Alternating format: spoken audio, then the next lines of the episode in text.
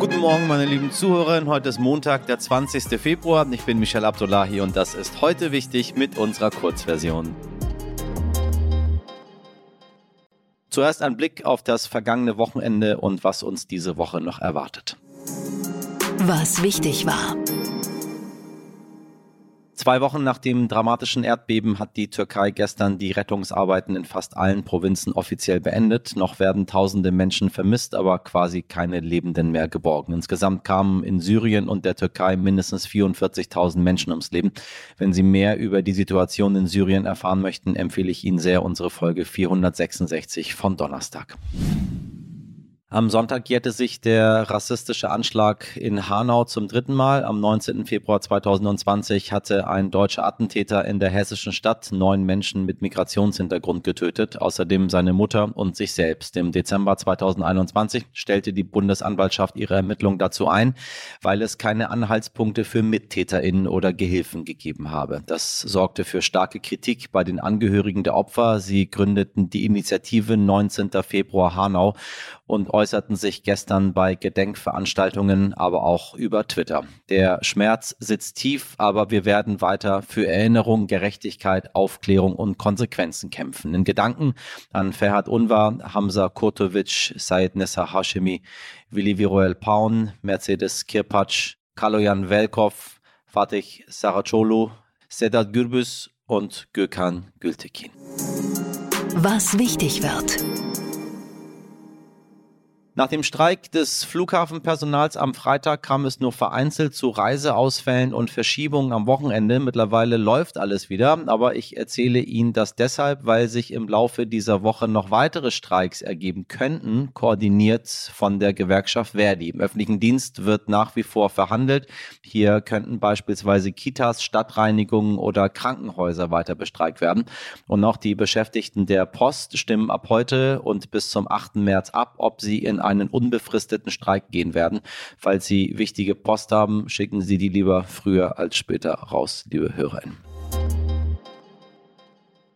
Nur vier Tage nach dem Ende der Münchner Sicherheitskonferenz 2022 marschierten russische Truppen in die Ukraine ein. Am Wochenende hat die diesjährige Konferenz stattgefunden, nach ziemlich genau einem Jahr Krieg in der Ukraine. Krieg und Frieden waren deshalb die omnipräsenten Themen bei dem Treffen, bei dem sich ranghohe VertreterInnen aus knapp 100 Ländern die Klinke in die Hand geben. Politikredakteur Benedikt Becker, der sich mit Verteidigungs- und Sicherheitspolitik beschäftigt, war für den Stern vor Ort in München. Lieber Benedikt, die Münchner Sicherheitskonferenz hat doch keine Entscheidungsbefugnis. Wieso ist sie so wichtig? Nun ja, also es gibt ja nicht so viele Gelegenheiten für Spitzenpolitiker aus der ganzen Welt, sich mal persönlich zu sehen. Also klar, die Europäer sehen sich ständig in Brüssel.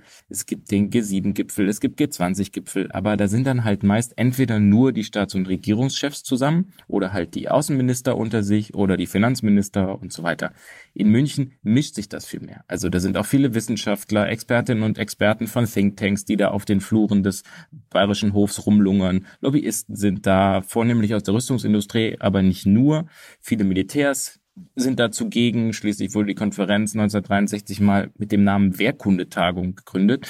Und wenn man mich jetzt fragt, wie man sich das so hinter den Kulissen vorstellen soll, dann würde ich sagen, also man kennt aus dem Fernsehen ja diesen großen Saal, wo die wichtigsten Gäste eine Rede halten oder wo sie auf einem Panel diskutieren. Also das war da, wo dieses Jahr auch Scholz geredet hat, wo der französische Präsident Emmanuel Macron gesprochen hat.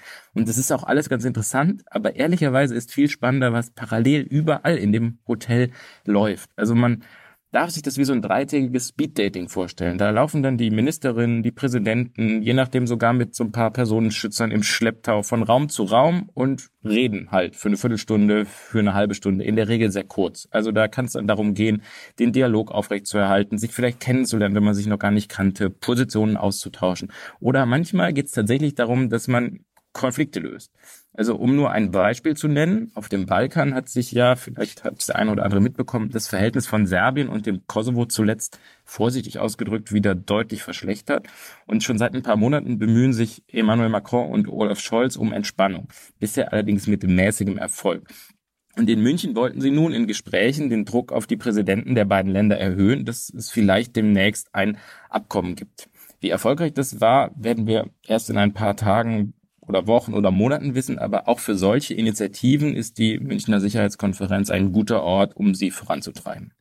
Und wen hast du vor Ort so gesehen? Was wurde da besprochen? Gibt es überhaupt konkrete Ergebnisse?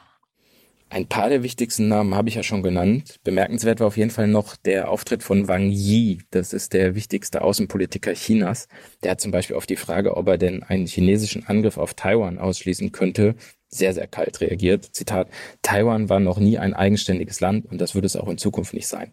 Zitat Ende. Also klar ist die chinesische Position, das konnte man genauso erwarten, aber ich fand es schon einfach sehr deutlich. Überraschend war hingegen was anderes.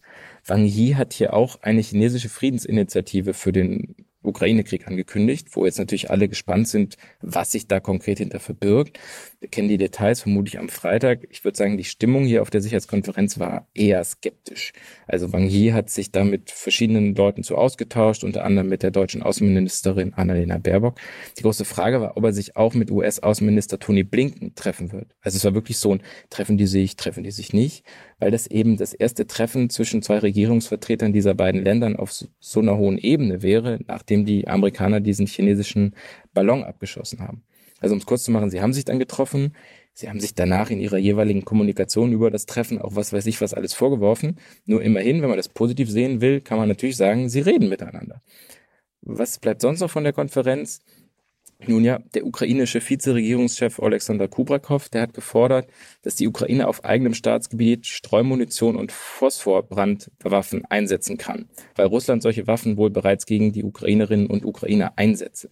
Ganz grob gesagt, das sind ziemlich üble Waffen und dementsprechend hat die NATO das klar abgelehnt, Deutschland auch mit Verweis auf das humanitäre Völkerrecht, aber ich könnte mir vorstellen, dass uns diese Debatte einfach noch ein paar Tage begleitet. Vielen Dank, lieber Benedikt, für deine Eindrücke aus München.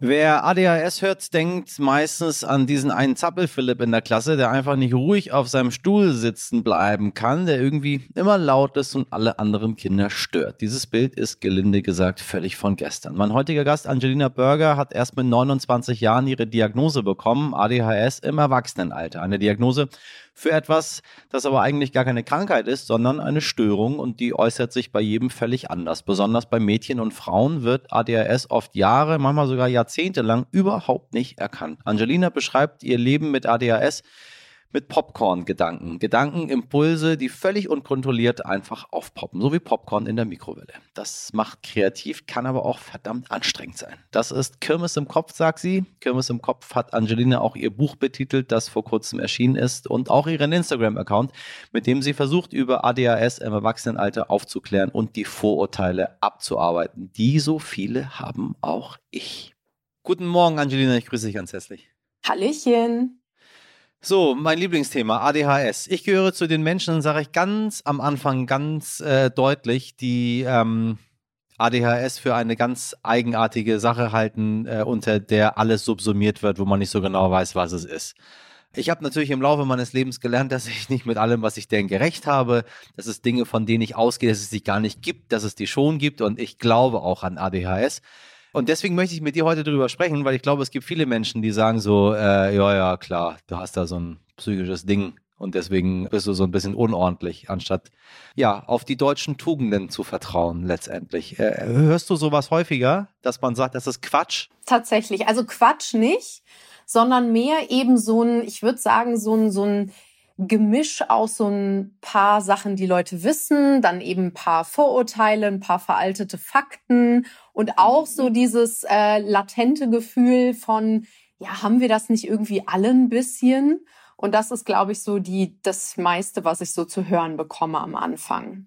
Okay, dann lass mal für mich und für die da draußen, die so ein bisschen auch so denken, mal mit den Vorurteilen erstmal ein bisschen aufräumen, damit wir sehen, dass das alles doch eine ziemlich ähm, ernste Sache ist. Ich hatte gerade Kida Ramadan bei mir im U-Boot und der hat berichtet, dass er Erwachsenen-ADHS hat und ich habe danach ganz viele Zuschriften bekommen von Menschen, die sagen, aha, aha, krass, ich habe das ja auch und da wird so selten drüber gesprochen und darüber möchten wir sprechen. Vorab erstmal. Es gibt ADHS und es gibt ADS. Das ist zum Beispiel eine dieser veralteten äh, Sachen, die Leute heute noch denken, äh, was auch überhaupt nicht schlimm ist, weil das eben noch nicht so ganz durchgesickert ist. Aber das ist eben etwas, was, wovon man früher ausgegangen ist, dass es eben äh, diese Form auch gibt, wo das Haar ausgeklammert ist, also Menschen, die eben nicht hyperaktiv sind. Aber heute ja. wissen wir eben, diese Hyperaktivität zeigt sich bei dieser, bei diesem Erscheinungsbild einfach nicht in einer, sage ich jetzt mal, äh, äußerlichen motorischen Unruhe, sondern eher in einer innerlichen Unruhe. Also Gedankenkreisen, ähm, Overthinking und einfach innen drin äh, quasi hibbelig sein. Heute wichtig. Meine lieben Zuhörerinnen, bevor wir jetzt zum Ende dieser Sendung kommen, wird es heute sehr persönlich, denn äh, es gibt etwas, das wir Ihnen jetzt offiziell sagen wollen. Wir werden unseren Podcast zum Ende dieses Monats einstellen. Das ist sehr traurig für mein Redaktionsteam, das mit viel Liebe, Spaß und Power jeden Tag Episoden auf die Beine gestellt hat. Und es ist traurig für mich, denn es war mir immer eine sehr, sehr große Freude, Sie jeden Tag durch den Tag zu begleiten. Bei Ihrem Morgenkaffee, beim Joggen, beim Kochen, beim Einschlafen Einschlafen, was auch immer, wo immer Sie heute wichtig zu Ihrem täglichen Ritual gemacht haben. Am 28. Februar hören Sie uns also zum letzten Mal, aber, aber, aber, liebe Leute, man hört sich ja immer zweimal im Leben, damit will ich sagen, aus unserem Haus kommen immer wieder neue journalistische Formate online auf stern.de, bei RTL, auf den sozialen Kanälen oder eben Podcasts. Manchmal müssen dafür bestehende Projekte eben weichen. Das ist traurig, aber es wird weitergehen mit spannenden Formaten. Nur nicht wie bisher. Wir freuen uns, wenn wir Sie für alles Neue gewinnen können, was kommen wird. Erstmal aber wollen wir an dieser Stelle Danke sagen. Danke dafür, dass Sie ein Teil von heute wichtig waren. Danke dafür, dass Sie uns jeden Tag gehört haben und bitte tun Sie das auch weiter. Es ist noch nicht vorbei. Wir werden Ihnen auch in der kommenden Woche das Wichtigste vom Wichtigsten mit größtem Elan erzählen. Und wir haben wunderbare Gäste. Wir reden unter anderem mit Cornelia Poletto über Essen oder mit Vasily Golot über ein Jahr Krieg in der Ukraine. Das wird nochmal groß, also bleiben Sie dran. Das war's von uns an diesem Montag, liebe HörerInnen. Ich hoffe sehr, Sie bleiben uns bis zum 28. Februar noch erhalten. Es würde uns sehr freuen und bis dahin erreichen Sie uns ganz normal weiterhin über unsere Mailadresse heute wichtig at stern.de. Egal ob Lang- oder Kurzversion. Haben Sie einen schönen Montag, haben Sie eine schöne Woche. Wir begleiten Sie dadurch. Machen Sie was draus. Ihr Michel Abdullahi.